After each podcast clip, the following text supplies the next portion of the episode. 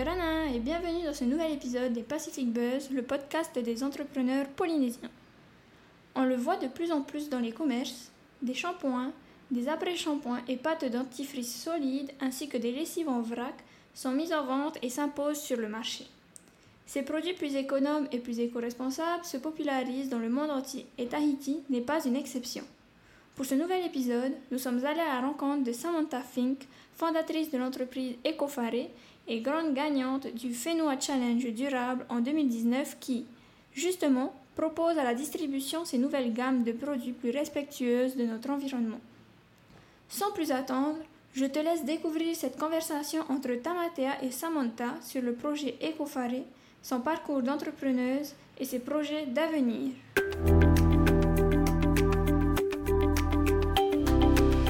Bonjour à tous, nous sommes aujourd'hui chez EcoFare qui se situe dans la vallée de la Punaro et nous sommes aujourd'hui avec Samantha Fink. Samantha, bonjour. Bonjour à tous. N'hésite pas à te présenter donc pour commencer. Donc moi je suis Samantha Fink, donc la gérante et la créatrice de la société euh, EcoFare. Euh, je suis revenue dans ce domaine il n'y a pas très longtemps parce que je suis chimiste de formation. Mhm. À la base, je- enfin, avant je faisais quelque chose de complètement différent, mais donc depuis 4 ans, je me suis replongée un petit peu dans mon domaine en créant EcoFare. Alors du coup, qu'est-ce que tu peux nous dire sur la création d'EcoFare Comment ça s'est passé? Comment est venue l'idée? Euh, Comment se sont passées les premières démarches? Alors, euh, l'idée est venue tout simplement du fait que mon fils était allergique, enfin, est allergique aux acariens. Donc, euh, il est devenu de plus en plus allergique, voire asthmatique. Donc, on a commencé un petit peu à vouloir traiter la maison, fonctionner de plus en plus naturel nous-mêmes à la maison, donc à faire nos propres produits euh, ménagers. Et puis, on s'est rendu compte qu'il avait, euh, c'était assez simple à faire, que c'était efficace et qu'il y avait peut-être quelque chose à, proposer euh, aux Polynésiens, d'autant plus qu'il y a énormément de plantes polynésiennes qui sont pleines de vertus et qu'on pouvait en profiter. Donc j'avais une autre société à l'époque de remise en forme, donc pas beaucoup de temps. J'hésitais à me lancer jusqu'à temps qu'il y ait un concours du ministère de l'Environnement. Et puis je me suis dit, bon, bah, je me lance, euh, si j'ai un prix, j'y vais, et si j'ai pas de prix, euh, j'y vais pas, euh, j'ai pas le temps. Et puis j'ai eu un prix, donc c'est comme ça que j'ai démarré EcoFare. Ok, et du coup, euh, EcoFare, comment, comment ça a commencé? Tu as commencé seul, j'imagine? Euh, j'ai commencé, on était associés avec euh, des amis au début, parce que justement j'avais peur de ne pas, pas arriver à gérer les deux entreprises euh, toute seule. Et puis euh, donc on a commencé très simplement hein, à faire touiller dans la cuisine, un petit peu comme tout le monde, à, à élaborer des, des recettes euh, soi-même. Et puis petit à petit, au début on était dans les ateliers relais de. Ok. Donc on a démarré dans des structures plus, plus petites au départ. Ok. Et du coup, EcoFare aujourd'hui, ben, c'est combien de personnes? C'est comment est-ce que ça fonctionne? Combien est-ce que ça sert de, de, de personnes? C'est-à-dire sur combien de lieux est-ce que tu livres? Donc aujourd'hui, euh, dans la structure, euh, on est deux associés, moi et mon conjoint. Euh, on a un salarié qui permet d'assurer toutes les livraisons et qui m'aide à la production, un commercial qui tourne sur toute l'île et Moorea. Et là, on a pris récemment une personne qui nous aide en CAE. Après, au niveau des distributions, on est représenté dans quasiment toutes les grandes surfaces de l'île, supermarchés et également les magasins spécialisés type de vente en vrac. Ok, très bien. Euh, Qu'est-ce que tu peux nous dire euh, comment ça s'est passé par rapport à cette fameuse crise Covid? Parce que beaucoup d'entreprises ont souffert effectivement de, de- la période Covid. Comment est-ce que pour vous, en tant que ben, justement vendeur de, produits de nettoyants, de produits euh, désinfectants, comment est-ce que ça s'est passé? Comment est-ce que vous, vous avez vécu la crise Covid? Donc pour nous, ça a été un petit peu euh, équilibré dans le sens où on a vendu des nouveaux produits, comme, euh, enfin plus de produits tels que notre savon pour les mains, parce qu'effectivement les gens se lavaient plus souvent les mains. On a eu la chance aussi, comme on est une société qui fabrique localement, de pouvoir répondre à certaines demandes quand euh, les, distributeurs étaient à court parce que les marchandises n'étaient pas arrivées dans les temps et que la consommation avait grandi d'un coup. Ça n'avait pas été forcément anticipé, voire le monde entier était un petit peu en pénurie de Ouais. ce genre de produits. Donc nous, on a pu fabriquer, donc ça nous a aidé un petit peu à booster nos ventes sur ce plan-là, ce qui a compensé la perte du fait que les gens n'allaient plus au supermarché et n'achetaient plus euh, forcément nos produits euh, courants. On a aussi proposé de la livraison à domicile pour essayer de pouvoir euh, répondre à, à nos clients habituels qui ne voulaient pas aller euh, en grande surface. Et justement, comment est-ce que ça se passe, euh, ce shift entre ben, le service dans les magasins où on va développer un service pour le client, chez le client? Comment est-ce qu'on transitionnes de l'un à l'autre? Est-ce que ça a été facile? Quelles, quelles, ont été un peu les difficultés aussi que, qui a dû avoir à faire face? C'était pas forcément évident parce que c'est vrai que les gens étaient quand même très un peu paniqués par mm. peur qu'on vienne chez eux, donc souvent déposés derrière le portail où on ne se croisait pas. Euh, on a communiqué via les réseaux, donc effectivement ceux qui voulaient vraiment nos produits euh, ont répondu, mais c'est vrai que c'est quand même plus pratique de, vendre via les distributeurs qu'à domicile. Les gens sont quand même réticents à ce qu'on vienne à, domicile. Et euh, justement, tu, nous parlais de... On va couper là, j'ai zappé, je sais pas pourquoi. Non, non, mais c'est pas grave, laisse-le tourner, on le coupera après. Je voulais rebondir sur quelque chose que tu avais mentionné. Qu'on fabrique nous-mêmes Oui, voilà, ok. Et tu nous as mentionné effectivement euh, cette, euh, cette euh, différence entre ben, les produits qui venaient de l'international et qui justement n'arrivaient plus mhm. sur le territoire et justement l'avantage que vous, vous aviez ben, de pouvoir produire localement. comment est-ce que tu vois le marché aujourd'hui après cette crise Covid? Par rapport à le fabriquer ben, local, mhm. de se servir des produits locaux et justement d'être capable d'avoir un savoir-faire local et des produits locaux nous, c'est vraiment notre objectif à terme, c'est d'essayer de quasiment plus rien importer, de travailler uniquement qu'avec des plantes locales. On a par exemple un nettoyant toute surface au Myritaratoni, le basilic sauvage des montagnes, qui a des vertus bactéricides euh, très impressionnantes. On élimine 99% des bactéries avec ce, nettoyant. Il y a évidemment encore des produits qu'on est obligé d'importer, euh, tels que le vinaigre ménager qu'on ne fait pas encore nous-mêmes, ou les huiles essentielles. Ça, pareil, on est en train d'essayer d'acquérir un distillateur pour pouvoir fabriquer nos propres huiles essentielles.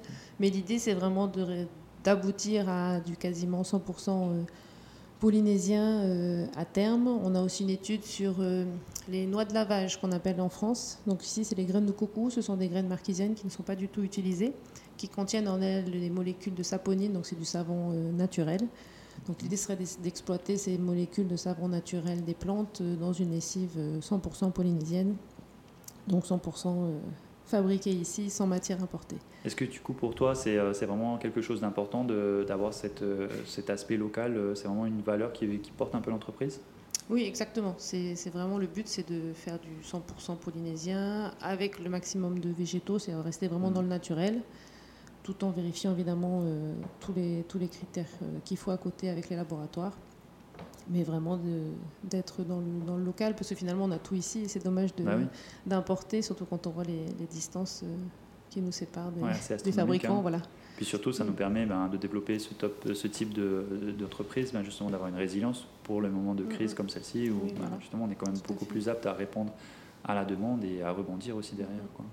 Euh, est-ce que tu peux nous parler un peu de ton parcours euh, entrepreneurial finalement? Qu'est-ce qu'est-ce qui a été pour toi, par exemple, la meilleure leçon que tu as réussi à tirer de ce parcours-là et qu'est-ce qui a été euh, justement la pire leçon que, que tu as pu apprendre? C'est compliqué comme question. Ah, très compliqué, oui. Ah, donc, dans mon parcours, donc à la base, j'ai été démarré salarié un petit peu comme tout le monde. Euh, je me suis lancée à mon compte quand j'ai eu les enfants, plutôt dans le souci de se dire que ça permet de pouvoir éventuellement dégager du temps mmh quand il y a besoin, enfin du moins d'être libre de pouvoir un petit peu m'organiser comme je veux pour, pour être disponible pour eux. Donc j'ai lancé un centre de remise en forme qui s'appelait Body Studio, que j'ai revendu euh, l'année dernière. Et euh, donc Ecofaré a suivi, comme on en a parlé tout à l'heure, avec concours de circonstances entre la maladie de mon fils et puis, euh, et puis cette opportunité avec le concours. Euh, donc c'est comme ça que je me suis lancée à mon compte et je le regrette vraiment pas. je ne reviendrai pas salarié, ça c'est sûr. Ah enfin, s'il fallait, oui, mais euh, si je devais choisir, non, c'est sûr que non. Donc euh, la plus... La meilleure leçon, la meilleure que tu as réussi à tirer, de, à tirer de cette expérience d'entrepreneuriat hmm, On va dire que je pense que la meilleure des leçons, c'est qu'il faut arriver à se dire que quel que soit ce qui nous arrive, que ce soit positif ou négatif, ça reste de la. Enfin, à la limite, on apprend même mieux des choses euh, compliquées ou des, des choses négatives mm. qui nous arrivent parce qu'on doit l'analyser, rebondir euh, et, euh, et, on va en tirer une, une leçon et trouver la solution pour, pour avancer. Je pense qu'on est plus passif quand on est salarié, alors que quand on est entrepreneur, ben, on, fait, on fait ses choix. Des fois ils sont bons, tant mieux. Des fois ils sont pas bons et il faut faire avec. il faut, il faut faire avec. Et du coup, ça, permet de ne pas faire l'autruche et de se dire ben, ok ça n'a pas marché pourquoi ça n'a pas marché mm. et analyser les, les, erreurs et pouvoir euh, aller de l'avant donc je pense effectivement les finalement c'est un peu lié le plus mauvais du meilleur c'est à dire que c'est compliqué quand, quand ça ne fonctionne pas mais par contre c'est gratifiant euh, Parce que arrive à trouver la solution et, Ouais, à finalement, avancer. beaucoup de choses dépendent de soi, donc c'est-à-dire qu'une bonne décision ben, va être euh, très impactante, mais Mhm. du coup, euh, une mauvaise décision. euh, Après, au sein des cofarés, ce qui est vraiment gratifiant, c'est quand finalement ce qui nous arrive à, à- à nous avec notre enfant, il nous arrive de croiser des personnes sur des salons euh, mhm. qu'on fait ou quand on fait des animations, de personnes qui nous expliquent qu'elles devaient laver leur linge trois fois euh, avec une lessive classique parce que leur enfant faisait de l'eczéma et que grâce à notre Mhm. lessive, ben, ça a changé leur vie parce qu'elles peuvent laver le linge normalement qu'une seule fois sans avoir à faire trois rinçages, ou des personnes qui avaient des allergies sur les mains et que du coup c'est passé. Donc, finalement, au-delà de la réussite de, de la société, de l'aspect financier, c'est de se dire ben, ça a aidé euh, des personnes dans leur quotidien. dans leur quotidien. les Et c'est vraiment le but de ces produits, c'est de se dire bah, Ouais. c'est naturel, il n'y a pas de produits, euh, produits toxiques à l'intérieur. Ouais, effectivement, j'imagine que ça doit être extrêmement Mhm. gratifiant, comme tu le dis, d'a- d'avoir ces retours-là. Euh, tu nous parlais effectivement d'avoir quitté le monde du salariat pour se lancer dans l'entrepreneuriat, dans l'entrepreneuriat, pour aussi être capable de jongler avec son emploi du temps, mais l'entrepreneuriat, c'est aussi des sacrifices. Donc, du coup, comment est-ce qu'on arrive à gérer euh, toutes ces choses-là? C'est quoi les, finalement les sacrifices qu'on doit malgré tout faire quand on se lance à son propre compte, quand on lance son entreprise? C'est sûr que je l'ai fait parce que j'ai des enfants pour savoir du temps, mais qu'au début c'était plutôt 8h, 20h Bah oui. sans arrêt.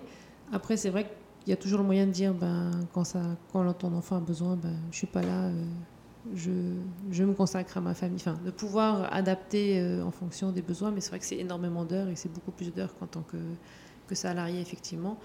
Euh, Il y a un autre paramètre aussi, c'est quand on n'est on est jamais en vacances. C'est-à-dire quand on est salarié, on part en vacances, on peut déconnecter. Là, on reste connecté parce qu'on a des salariés euh, qui dépendent de nous, une entreprise à, surveiller, même à distance. Donc finalement, on déconnecte pas vraiment. Mais après, comme c'est notre bébé, c'est aussi. Normal. on n'aurait pas envie de déconnecter Ouais, de toute ouais. façon, je pense. Voilà. C'est vrai que tu m'as Mm. mentionné tout à l'heure que tu étais parti 10 jours en vacances, donc du Mm. coup, pendant ces 10 jours, tu essaies de te déconnecter, mais finalement, il y a quand Oui, même un je- lien J'échange tous les jours avec, euh, avec l'équipe quand même. et Voilà. Pour voir au moins que tout se passe bien, s'il y a besoin de quoi Je fais les soit. factures à distance, je, je gère la comptabilité à distance aussi, donc c'est pas vraiment. Donc finalement, c'est ça hein, aussi Ouais. l'entrepreneuriat. hein, c'est, euh, Le seul autant- moyen, c'est de fermer la structure en fait. De Ouais. pouvoir déconnecter. et Après, bon, ça dépend si on peut, on peut fermer ou pas. Ouais, ouais, c'est autre chose, effectivement. quoi. Mm, mm. Euh, du coup, euh, qu'est-ce qui te donne aujourd'hui ben, l'envie de continuer? Je pense que tu nous en as déjà parlé, mais qu'est-ce qui te motive à te dire ben, non, ok, moi, Ecofaré, c'est l'entreprise dans laquelle je veux me dédier Qu'est-ce qui te motive le matin, du coup, à revenir Je sens qu'il y a une tendance quand même des entreprises, des particuliers à aller vers un mode de consommation plus éco-responsable, que ce soit Mm. pour protéger l'environnement, euh, la planète, mais aussi pour, pour notre bien-être, notre santé. Euh, Ça bouge plus doucement, enfin, on est peut-être un peu plus... Certains pays sont plus avancés dans ce, dans ce genre de démarche, mais je sens que quand même ici, euh, il y a un engouement vers, euh, vers, euh, vers ces démarches plus éco-responsables. On le voit bien, tous les concours, les, Ouais. les projets sont souvent tournés quand même vers l'économie circulaire ou le, le respect de l'environnement. Donc j'espère que en continuant à travailler dans ce domaine et avec Ecofaré, on puisse aider à, à changer euh, effectivement le mode de fonctionnement et Et atteindre, du Et coup, ben, atteindre, une société un peu voilà. plus euh, éco-responsable, on va voilà, dire, parce ça que bon, la planète en a besoin quand même. Ouais, ouais, Nos- nos- notre santé aussi. Ouais, je pense que même au-delà de la planète, nous, on en a besoin parce Oui, que ça, du coup, euh, la planète, elle est capable de continuer, mais nous, on a besoin de sauver, Mm, mm. de faire perdurer cette planète dans laquelle on vit. hein. Euh, très bien. Et maintenant, si tu devrais euh, de- définir, parce que tu m'as dit tout à l'heure que tu as, euh, du coup, un salarié, tu as un Mhm. CAE, du coup, tu as une petite équipe. Euh, quel est ton, comment est-ce que tu définirais, toi, ton style managérial? Comment est-ce que tu définirais ton style d'entrepreneuriat Alors, je pense euh, que je ne suis pas un bon exemple, je suis trop, je suis trop cool. Ah, Et donc, euh, ben, en fait, c'est difficile parce que j'ai toujours eu que des petites équipes, c'est-à-dire Mhm. des entreprises avec maximum 5-6 personnes. Donc, on est très proche de ces. On passe beaucoup de temps avec. Mhm. On, est, on passe quasiment plus de temps avec ses employés qu'avec sa, sa famille. Donc, finalement, on lie des liens et euh, c'est un petit peu difficile après de, de faire la. de pas devenir amis en, plus. Mhm. Surtout qu'en Polynésie, on est quand même très. Le côté euh, relation Chaleureux. humaine est important, chaleureux, voilà. On va pas se vous voyer et Ouais. et pas se dire bonjour.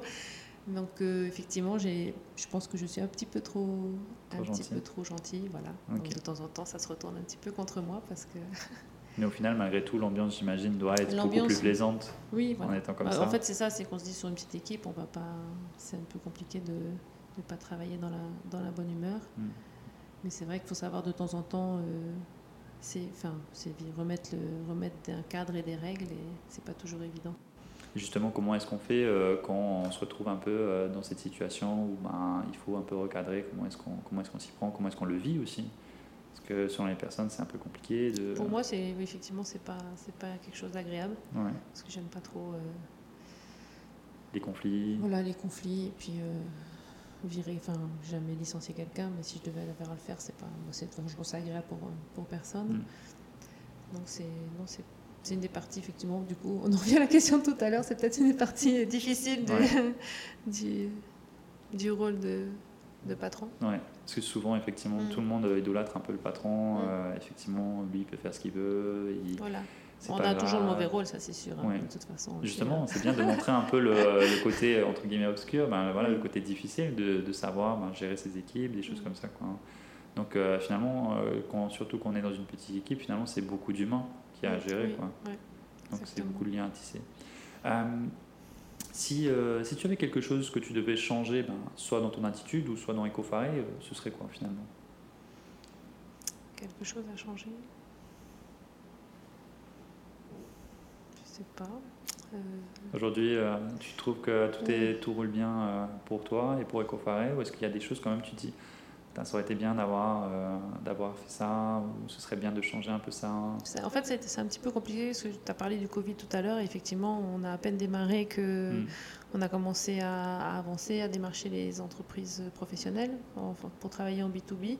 Et puis le Covid est arrivé euh, pile euh, à ce moment-là. Donc en fait, on- sur nos quatre ans, on est un peu coupé par euh, deux années de Covid en plein milieu. Donc euh, Ouais. bon, on essaie de reprendre un petit peu euh, Un rythme un rythme pseudo-normal. euh, voilà, pseudo-normal là. Et puis de re- finalement repartir là où on s'est arrêté euh, Ouais, avant. Juste avant, c'est-à-dire voilà, redémarcher, parce que c'est vrai que tout a on commençait à, à commencer à travailler avec des établissements euh, scolaires, mais après ils ont été, enfin on leur a demandé de- d'utiliser tel ou type de produit, enfin que tout a été un petit peu chamboulé, surtout dans le secteur de, de l'hygiène et du ménage. Ouais. Donc euh, j'ai pas trop de, pour l'instant on va essayer de D'avancer, d'avancer, de, de consolider les bases et d'aller plus loin. quoi. Exactement.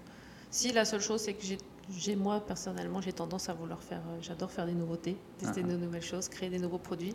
Donc là, je me suis dit bon, maintenant il faut euh, stabiliser un peu et, et travailler sur la gamme qui est déjà existante, Mhm. parce qu'en fait, euh, toujours relancer des nouveaux produits, c'est sympa. Beaucoup d'énergie, Voilà, mais beaucoup d'énergie. ça- Après, financièrement, c'est aussi beaucoup d'investissement parce que je crois que c'est des Mm. nouveaux, nouvelles matières premières ou du nouveau packaging. Donc, il faut refaire du stock de, de différentes choses.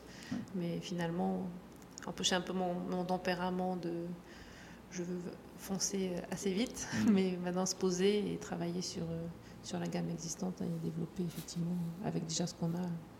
Effectivement, de Donc je me suis promis que si on se lançait, on va sûrement euh, acquérir un distillateur pour faire nos propres huiles essentielles. Ça serait euh, parmi les dernières nouveautés euh, du moment et qu'après on se stabilise un petit peu comme ça.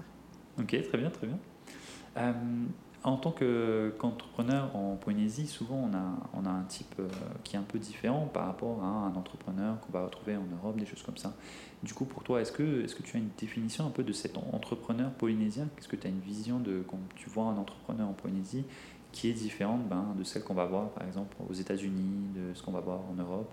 Est-ce que tu vois une différence? Est-ce que tu vois un type d'entrepreneur polynésien? J'ai le sentiment, après je sais pas, je connais pas trop les autres pays, mais qu'on se lance plus facilement en Polynésie. Enfin, que le Polynésien a déjà un peu plus euh, cet, état d'esprit d'entrepreneur. Je vois beaucoup de gens qui lancent euh, des, des entreprises où on voit les concours, il y a, il y a beaucoup de projets qui, sortent. Après, c'est plus facile, je pense, énormément. Rien que dans, je vois dans notre secteur, quand on voit la réglementation en, en Europe pour pouvoir mettre sur, le, sur le marché un produit, c'est très compliqué et c'est euh, quasiment plus d'un million de, de dépenses rien que pour euh, essayer de faire valider un produit. Donc il faut Ouais. vraiment être euh, motivé et surtout avoir un capital euh, énorme pour En plus. pouvoir dire euh, qu'on se lance. Ouais. Donc on a cette facilité quand même, je pense en Polynésie, de pouvoir euh, démarrer, même au niveau des dossiers, tout est quand même un peu plus, un peu plus simple, je pense.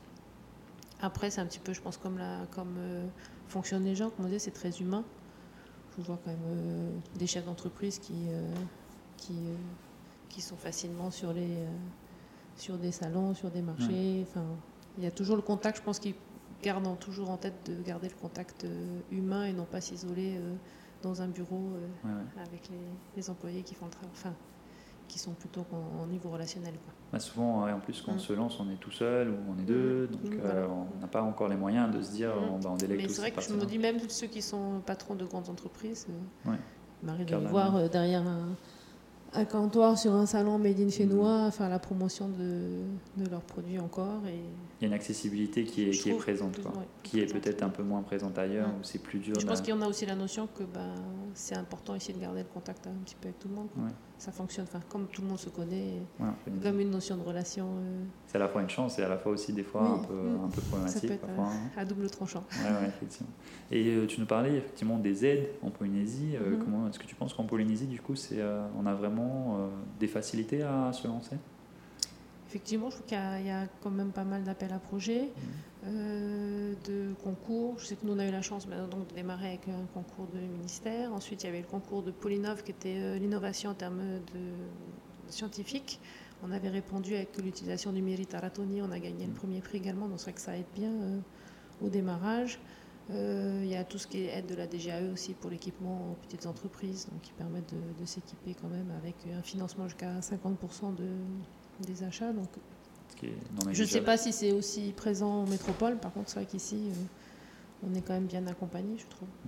Tu nous as parlé effectivement de, de, tes premiers locaux qui se situaient. Euh, Aux ateliers relais de oui. Donc, effectivement, pareil, la CCSM met en place, euh, enfin, met à disposition des, ateliers avec des tout petits loyers. Ça permet de pouvoir mmh. démarrer autre que dans son garage ou dans sa cuisine, avec un loyer encore euh, très raisonnable. Et pour toi, ça c'est euh, indéniablement une aide euh, Ah oui, ça a été vraiment un, soutien parce que c'est vrai que dans la, à la maison, c'était plus possible. Et puis tout de suite se lancer dans un loyer de 150, 200 000 francs, c'est pas possible non plus. On vient de démarrer, on est à peine implanté. Donc, pas forcément des clients. C'était un, petit, c'était un petit local de 30 mètres carrés, mais déjà ça permettait de dire. de passer une étape. Voilà, c'est passer une étape de plus envahir la maison et puis d'avoir un, petit local sans se, sans se sentir complètement engagé dans un, dans un bail commercial. Voilà, il faut y aller. C'est parti pour trois ans et c'est pas le même Voilà. Et euh, comment pareil, euh, quand, quand, on lance son entreprise, bon, au début on est tout seul et après on commence à recruter les, premières personnes. Mm-hmm comment ça se passe euh, ben, d'avoir un peu ce, poids sur les épaules, de se dire ben, ok maintenant il faut vraiment y aller parce qu'il n'y a plus que moi dans l'aventure, il y a d'autres personnes qui sont engagées avec moi, qui, qui comptent sur moi. Comment est-ce qu'on vit ça un peu C'est exactement pour ça que j'ai vendu mon autre euh, entreprise. Mm. Parce qu'au début, bah, je pouvais le faire un petit peu, euh, je, le faisais le week-end, un peu plus en dilettante, en se disant si ça fonctionne, tant mieux. Si ça fonctionne pas, c'est pas trop grave parce que j'ai mm. pas de salarié, j'ai pas.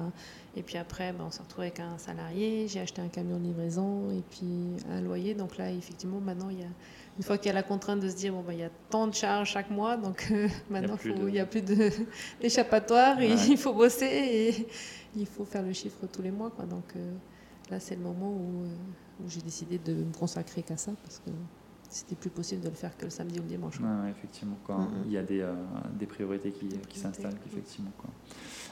comment est-ce que tu vois aujourd'hui l'avenir à, court terme de, de et comment est-ce que tu le vois à plus long terme? À court terme, comme je disais, notre projet, c'est vraiment de se développer par rapport aux, clients B2B parce qu'on est quand même bien implanté dans, toutes les grandes surfaces pour le particulier. Euh, il y a une bonne démarche des entreprises dans les démarches RSE, euh, RSO actuellement, donc euh, ils sont quand même dans un état d'esprit d'avancer vers, vers tout ça. Donc, notre, sur les 2-3 ans à venir, c'est vraiment d'essayer de développer ce, secteur-là. Mhm.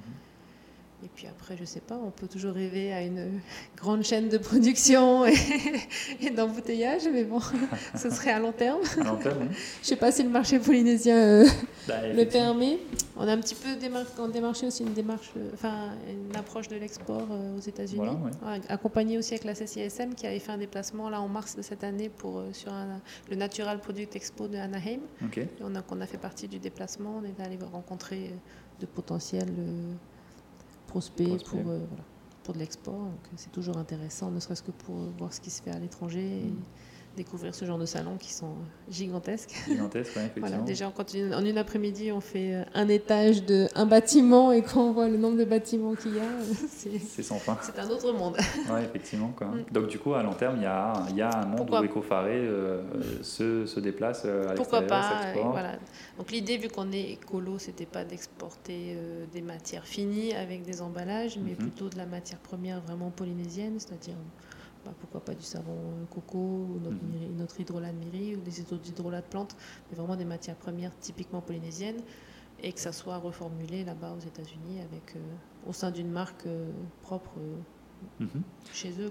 C'est pas le but, c'est pas d'avoir des flacons écofarés dans Ouais. des grandes surfaces, mais de vendre ce qui est vraiment particulier à la Polynésie. et- Est-ce que tu penses qu'il y, a une- qu'il y a une vision, en tout cas une image de, de la Polynésie qui est attrayante, en tout cas euh, vraiment euh, sollicitée par, euh, par le- l'extérieur?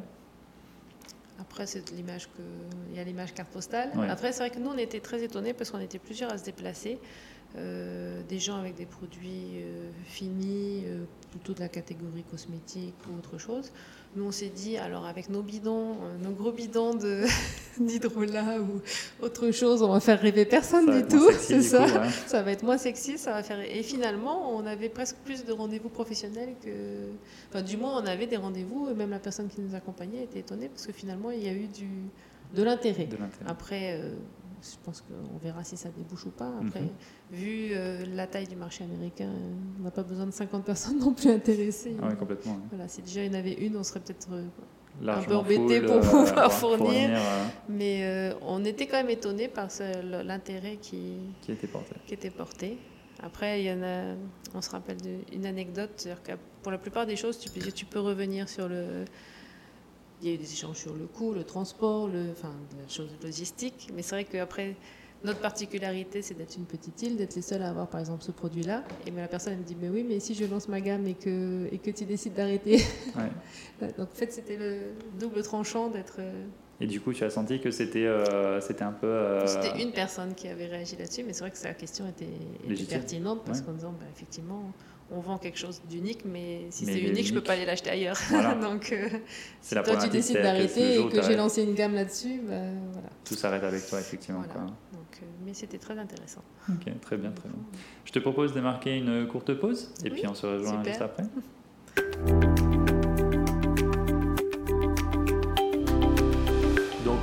revoici euh, donc à Ecofaré en compagnie de Samantha. Samantha, comment vas-tu? Ça va super, toujours. Très bien. Donc euh, souvent, de nos auditeurs, on a des personnes qui sont très intéressées par l'entrepreneuriat. Il y en a qui veulent se lancer, il y en a qui sont un peu dans le, le début de leur entreprise, il y en a qui sont un peu plus avancés. Et Qu'est-ce que tu pourrais leur donner comme, euh, comme conseil, toi, en tant qu'entrepreneur, que tu aurais peut-être voulu entendre quand tu t'es lancé ou avant même de te lancer?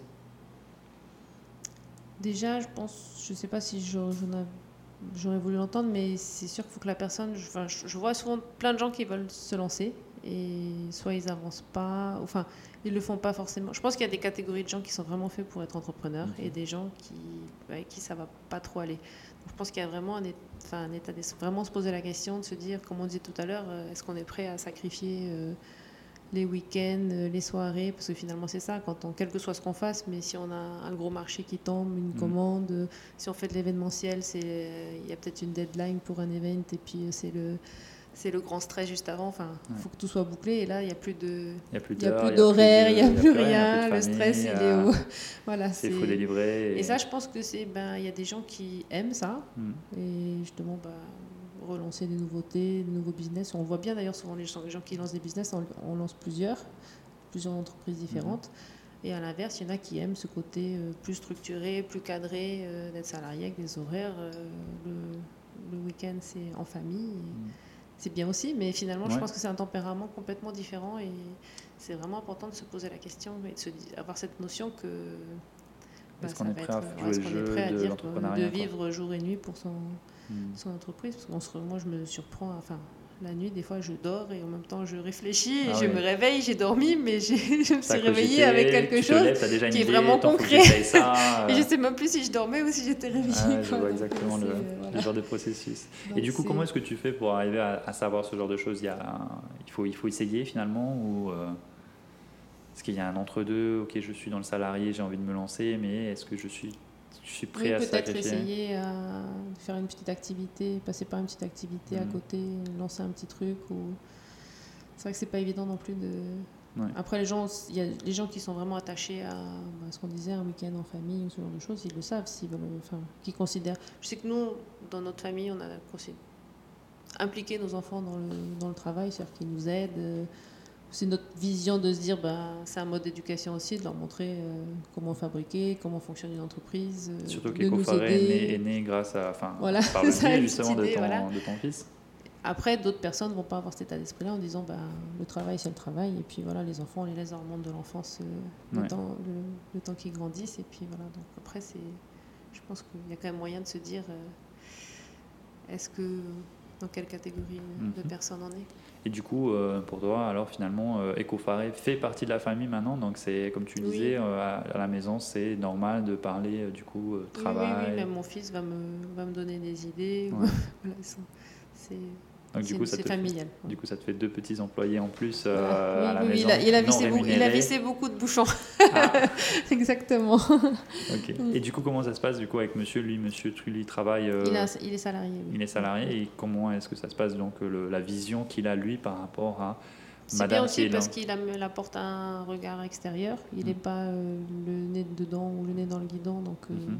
c'est bien de temps en temps d'avoir quelqu'un quelqu'un de détaché. Il m'aide pour toutes les décisions importantes, mais après le quotidien, euh, il ne pas, il gère pas Il du tout, il n'a pas pas, le temps. Voilà. Et Et du coup, il y a un équilibre qui s'est qui s'est placé et où tout Oui. le monde se retrouve sans problème. Tout à fait. Parce que souvent, c'est un, c'est un Oui. sujet hein, entre euh, bah, l'entrepreneuriat, comme tu disais, il faut être prêt à y consacrer des heures, des nuits, des semaines, des, des week-ends. Mm, mm. Et ben, du Non, coup, par contre, c'est vrai qu'il est dans ce même état d'esprit. Donc, euh, Ok. Donc ça, même ça s'il n'est pas au quotidien dedans, il le considère comme enfin, c'est sa société tout autant que la mienne. Donc, Ok. euh, quand il faut y aller, passer le week-end, Il y a pas de c'est avec souci, il est plaisir. C'est hein. même lui qui va m'inciter parce que moi j'y étais déjà la semaine, j'ai pas, je Ok. suis un peu réticente à y retourner. C'est lui qui va me dire non, non, faut y aller là. Ok. Donc euh, effectivement, d'avoir une bonne relation ouverte à ce niveau-là. Mm. Euh, donc finalement, est-ce que tu peux nous, re- nous parler maintenant de, de ta journée type? Ma Comment journée type. Alors, euh, depuis que je n'ai plus qu'Ecofaré, c'est un petit peu compliqué parce que, et à la fois, je fais la production et à la fois, je vais aller en rendez-vous ou à des réunions, euh, ça doit être à des formations, à la CCSM, enfin, un Mhm. petit peu tout. Donc, je passe un petit peu de. Ça va sûrement faire rire les, les auditeurs, mais de la tenue de combat euh, avec euh, le short, le t-shirt, euh, de la peau de partout, à porter des sacs de 25 kilos. Voilà, ça peut être le masque si c'est des. pour faire des savons, par exemple à porter des sacs de 25 kilos qui ont été stockés dans un entrepôt, donc tout poussiéreux. Et après, euh, deux heures après, il faut être, euh, changer, toute, euh, toute faut pimpante, être en robe euh, à peu près correcte ouais, ouais. à un rendez-vous ou à la banque ou faire des, des déplacements. Donc, généralement, je viens le matin parce que l'équipe est plutôt là tôt le matin. Mhm. Donc je fais toute la partie production à l'atelier sur place le matin et puis après je, je garde tout ce qui est extérieur plutôt l'après-midi quand, quand l'équipe est partie pour euh, rester avec eux quand qu'ils sont là. Voilà. Et puis après, euh, il m'arrive aussi de travailler de la maison quand je sais que j'ai que de la, de la partie informatique à faire, euh, paperasserie sur l'ordinateur. Si quand par exemple c'est les vacances scolaires, ça me permet de rester Ouais, avec mon fils à la maison. voilà. De- D'être capable d'être à la maison autonomes, avec la famille, en même temps Voilà. de travailler un peu de, de- à distance. Ça a été vraiment la vraie di- différence. Alors ça, je sais pas s'il y a des personnes qui hésitent de se lancer entre mon premier, ma première société où c'était de la prestation de service, Mhm. où j'étais complètement bloquée en termes de présence, il fallait tout le temps, temps, être là sur place et tout le temps connecté parce que bah, on faisait par exemple des cours de coaching sportif. Donc quand le prof annonce le matin qu'il est en panne ou malade et qu'il y a 50 personnes qui passent dans la journée, il faut appeler dans la foulée 50 personnes ou essayer de remplacer le prof. Donc c'est vraiment tendu tout le temps. On peut pas dire ben, je décroche pas mon téléphone pendant une Ouais. demi-journée, je suis pas là et voilà. Tu peux tenter ta chance, Alors que mais euh, voilà, ça va beaucoup de mécontents. je vais avoir beaucoup de mess- messages quand je vais le rallumer. À l'inverse, où là, ben, on fait de la production, on livre dans les magasins, mais après, si c'est pas livré aujourd'hui et que c'est livré demain, c'est pas, enfin, Mm. ça change pas énormément. Ou si euh, on a toujours du stock, donc euh, c'est plus. il y a un jeu qu'on voilà, peut se permettre Mm. effectivement. Quoi. Donc en vente, c'est comme, enfin, côté fabricant, c'est quand même plus. C'est pour ça que j'ai tenu à ne pas reprendre de. On me demande souvent, tu vas faire une boutique J'ai dit non. Ah, c'est trop de, trop de gestion à faire. Distribution, c'est bien. Rester fabricant, c'est Ok. Tout à l'heure, tu, me parlais, euh, tu me parlais aussi de, de petits ateliers que tu fais avec euh, les écoles, des choses comme ça Oui, donc on fait des masterclass pour apprendre aux gens à faire euh, de la lessive écologique et naturelle. Mhm. Donc c'est vraiment pour montrer aux gens que avec très peu de produits, en très peu de temps, on arrive à faire un produit, enfin un, un produit ménager, que ce soit de la lessive, on leur apprend à faire du savon pour les mains, du nettoyant toute surface. Après, on fait des petits ateliers cosmétiques aussi, euh, gommage, euh, déodorant. On fait aussi des tressages de vieux t-shirts pour faire des éponges tawashi, c'est une technique japonaise. Donc c'est vraiment pour montrer qu'avec peu de choses et surtout que ça revient pas cher. Mm. Donc on a travaillé aussi avec des communes dans des, qui ont fait des, des interventions dans les quartiers. La commune d'Arouet avait pris tout un quartier, il y avait tout un projet, on leur, on leur apprenait à faire le potager pour vraiment essayer d'être autonome, euh, plus, plus enfin, comment dire, moins dépensé et être Et puis d'utiliser les produits locaux. produits locaux. Voilà. Et puis donc là, on est intervenu quatre lundis d'affilée pour leur apprendre à faire tous les produits pour qu'ils puissent fabriquer eux-mêmes avec des matières premières pas chères comme le savon de Marseille Ouais. et qu'ils puissent euh, dépenser moins, réduire leurs euh, leurs dépenses. Et du coup, euh, j'en reviens un peu à la même question que j'avais tout à l'heure. Du coup, quelle est la raison de ces ateliers finalement C'est vraiment de sensibiliser. Donc soit chez les petits, ben, on s'amuse aussi avec... on arrive à démarrer avec la section des grands maternels qui arrivent à fabriquer de la lessive. Ils aiment beaucoup, ils touillent sa mousse. ils passent sa mousse de partout.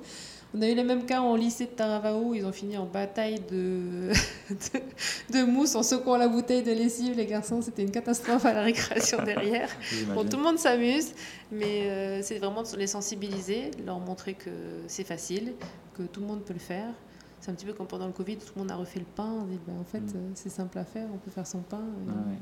et, euh, donc, et puis, euh, essayer de les amener vers une consommation plus, plus éco-responsable. Ce qui se relie du coup vraiment avec euh, les valeurs que, Mm. que tu essaies de porter euh, là-dedans. Et puis euh, pour nos produits, c'est-à-dire que souvent nos produits se comportent un petit peu différemment d'un produit industriel. C'est-à-dire que la lessive, elle, elle a quasiment pas d'odeur.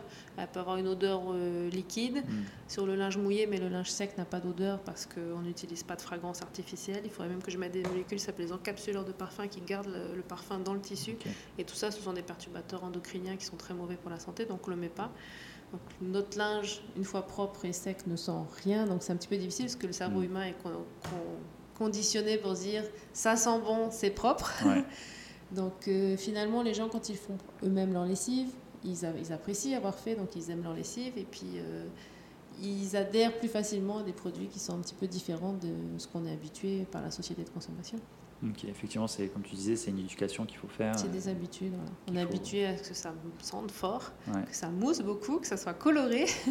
Et du coup, c'est des choses Ouais. qu'il faut changer. Et à l'inverse, quand on se déshabitue, moi je sais qu'on quasiment n'utilise plus de produits avec des parfums artificiels.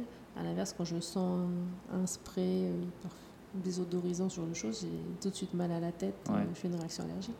Ouais, parce que du C'est- coup, t'es- Je tu pense que le corps s'est déshabitué. Voilà, c'est ça. Donc du coup, il y a une euh, On réaction a beaucoup de nos clients qui, sont, qui nous disent être comme, être comme ça aussi, Ouais. ne plus pouvoir supporter. Ouais. Du coup, on a réalise un petit peu tout ce qu'on s'est mis sur le corps pendant toutes ces années. Ouais, c'est un processus hein, du Ouais. coup intellectuel. Mm. Euh, alors, euh, petit, euh, petit moment anecdote, tu nous as parlé d'une anecdote tout à l'heure. Est-ce que tu aurais une anecdote que tu n'as jamais racontée euh, dans ta aventure entrepreneuriale que, que tu serais prêt à dévoiler aujourd'hui? Une anecdote que j'ai jamais racontée? Une bêtise, c'est ça? Pas forcément, ça peut être euh, au contraire une réussite que tu n'as jamais dévoilée à tout le monde ou, euh, ou une bêtise. Tu aurais dû me le dire avant, il aurait fallu que je réfléchisse un petit peu Ouais, je te laisse, pour bah, je, souvenir. je te laisse, euh, je te laisse euh, tranquillement réfléchir. Oui. Alors j'ai une anecdote que pas grand monde ne sait, à part ceux qui sont venus visiter Cofarem, il n'y a pas grand monde qui viennent visiter à l'atelier. C'est dans un état d'esprit de recycler les- les- le matériel, euh, nos cuves dans lesquelles on prépare nos produits sont des cuves qu'on a rachetées à la laiterie Sachet, qui étaient des cuves de stockage de lait qui ont plus de 35 ans, Ah ouais. des cuves en inox euh, magnifiques, double pot, enfin en tout cas intactes compte tenu que c'était de l'inox. Donc on prépare la lessive dans des cuves de préparation de lait à l'origine. Est-ce que du coup il y a un résidu d'odeur de lait qui s'en émane? Non, non, J'imagine non. pas. bon. Vu comment sentent nos produits, non. Ok. Tu dois- Donc ça euh, du coup, noter. ça a permis d'utiliser euh, des cuves qui ne servaient plus à rien, qui Mm. ont encombré euh, Et qui, la coup, laiterie et qui nous a, nous a permis de, de pouvoir Bah. démarrer rapidement. C'est quand même des cuves de 550 litres, donc c'est pas évident à Ouais. trouver euh, sur le territoire. On voulait pas les importer, donc euh, on a fait du. Ah bah, comme quoi, hein, quand on cherche un peu, on arrive à tous se Oui. coordonner et à faire Et fonctionner c'est les vrai qu'on a choses. vraiment cherché des cuves. euh, on a essayé de faire tourner un petit peu le réseau sur, sur Tahiti Ouais. pour trouver des grosses cuves et on a fini par trouver. On était contents. Du coup, vous êtes tombé dessus un peu au hasard ou, euh, ou c'est vraiment en le cherchant bouche à oreille, de, Ouais, il me semble que voilà, parce que je crois qu'elles étaient stockées à l'extérieur, donc les gens l'avaient vu et puis euh, ouais. on les a contactés. Donc quoi, finalement, ça ne coûte rien de demander. Hein. Mm, Il suffit tout à de fait. demander. et puis, ouais. Comment est-ce que comment est-ce qu'est né euh, le nom Ecofaré finalement? C'est moi qui ai un petit peu tourné le truc euh, dans tous les sens. Voilà, je voulais qu'il y ait un nom polynésien. Et puis, euh, en fait, c'est venu tout seul. C'était, euh, le- lucide, enfin limpide pour toi que Oui, ce soit assez. ce nom-là. oui, à peu près. Et du coup, effectivement, le, le- la partie farée, la partie tahitienne, justement, pour toi, c'était importante. Oui. Ouais. oui. Enfin, comme c'est, on est vraiment sur, euh, comme on disait tout à l'heure, sur l'utilisation des produits, la valorisation des, des, des végétaux polynésiens, il fallait quand même que le nom soit, Ouais. soit polynésien. Sans en lien, Et effectivement. la quoi. société s'appelle Paruru Natura. Donc, Ah. protection de la nature. Ah. Ecofaré, c'est le nom commercial. et- Du coup, pas grand monde le sait, ça, j'imagine. Non, c'est juste le nom de la SARL, mais. Ok, ok. ça, c'est- ça Effectivement. bah, que- On aura trouvé quelque chose que pas beaucoup de monde le Voilà, ça- c'est déjà ça. sait. Ok. Euh, du coup, maintenant, euh, pour, euh, pour continuer, comment est-ce que, comment est-ce que tu, vois, tu essayes de développer le- l'entrepreneuriat par rapport à, aux personnes que tu touches? C'est-à-dire, est-ce que tu essayes de pousser les gens que tu côtoies, qui viennent te voir, à lancer leur entreprise Et plus particulièrement, toi étant une femme, est-ce que tu essayes justement de pousser ce, ce côté euh, ben, femme entrepreneur? Est-ce que tu penses que c'est quelque chose d'important d'être, euh, de lancer, d'être devenir entre guillemets femme entrepreneur ou bon, c'est quand même quelque chose de plus masculin? Euh, non, je pense que c'est surtout en Polynésie, je trouve qu'il y a beaucoup de, de Mhm. femmes euh, qui se lancent. Et euh, effectivement, j'ai tendance à, à inciter et à encourager les jeunes projets euh, Mhm. de Polynésiennes ou de Polynésiens. Parce que je pense que c'est vraiment bien d'aller au bout de. Ce qu'on disait tout à l'heure, c'est que même si euh, au final, même si ça peut être un échec complet et qu'on arrête derrière, c'est vraiment important d'aller au bout, d'avoir essayé et d'avoir tout donné parce que Mhm. ça restera une expérience euh, qui nous fera grandir dans, dans le futur, même si finalement le futur c'est redevenir salarié, mais ça reste que, que du positif, que- qu'une expérience à faire. Et du coup, est-ce que tu vois une différence entre ben, effectivement le, le type de- d'entrepreneuriat que, que, que les hommes ont et le type des entrepreneurs des femmes, où finalement on retrouve euh, l'un dans l'autre euh, un peu des mêmes choses? Je pense que les femmes sont peut-être un peu plus fonceuses, je Plus sais pas, fonceuses j'ai l'impression. Ok. Un peu plus têtues, non? C'est Ah. ce qu'on reproche aux femmes, il me semble. Donc on a tendance à, à plus foncer peut-être, à moins, moins se poser de questions. Ouais. En tout cas, moi, ça va être effectivement mon tempérament. Je pense que l'homme va peut-être plus chercher euh, à attendre que tous les voyants soient, ouverts et à tout. La femme va plus fonctionner au, au feeling, Au et, au ressenti. C'est vrai que moi, j'ai toujours un petit peu fonctionné comme ça. Et puis finalement, ça s'est ça s'est bien enchaîné. euh. Oui, voilà, hein. on voit ça effectivement. ok, Le côté intuition féminine. peut-être De toute façon, c'est effectivement. sûr hein. que c'est nous les meilleurs. Ah. c'est annoncé au moins. hein. Voilà. Ok, euh, du coup, ben, afin de clôturer cet épisode, est-ce que tu aurais une dernière euh, pensée à partager à nos auditeurs? Alors, bah, c'est un petit peu ce que je disais juste avant, c'est-à-dire qu'il faut vraiment, euh, je pense, aller au bout de ses idées, au bout de, au bout de ses rêves, parce que la vie est courte, ça avance vite. Mm. Euh, je vois souvent des gens qui regrettent euh, sur le tard en se disant euh, j'aurais dû, j'aurais dû, mais au moins faut vivre pleinement, aller, aller euh, au- à fond, que ce soit dans la vie privée ou dans la vie professionnelle, et si on veut essayer, tout en effectivement sans être complètement euh, inconscient, Mm. essayer de garder, euh, soit se lancer en gardant un poste de salarié et en disant ben, je vois d'abord si ça fonctionne un petit peu, comme j'ai essayé de faire en disant je démarre un petit peu la- une autre entreprise en gardant la, la première, mais euh, pas mettre de côté en se disant on verra plus tard, ça sera plus tard, parce que finalement Ouais. ça avance très vite et puis, et puis après c'est Bah, beaucoup de regrets, donc ouais. euh, bon, c'est bien de vivre pleinement euh, pour être sûr de ne pas avoir de regrets et d'avoir été au fond de, de nos rêves. Il faut essayer de vivre ses rêves. Ok, ben super, très beau message pour finir. Je te remercie Samantha Merci. et puis merci de nous avoir accueillis dans, ton- dans tes fabuleux locaux du coup, Ecofaré qui se situe, Avec euh, des mobiliers euh, en palette recyclée. qui sont très jolis, hein. Très simples mais très jolis. Euh, Du coup, on aura aussi quelques images aussi qu'on pourra Voilà, c'est voir. une anecdote que personne ne sait qu'on a construit nos- nos- notre mobilier en, Notre mobilier euh, en bois. en palette.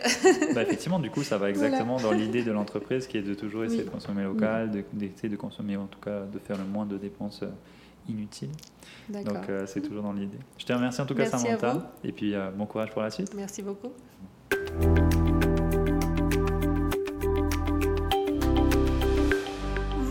C'était donc le nouvel épisode des Pacific Buzz enregistré dans les locaux d'Ecofaré, dans la vallée de la Punaru, en compagnie de sa fondatrice Samantha.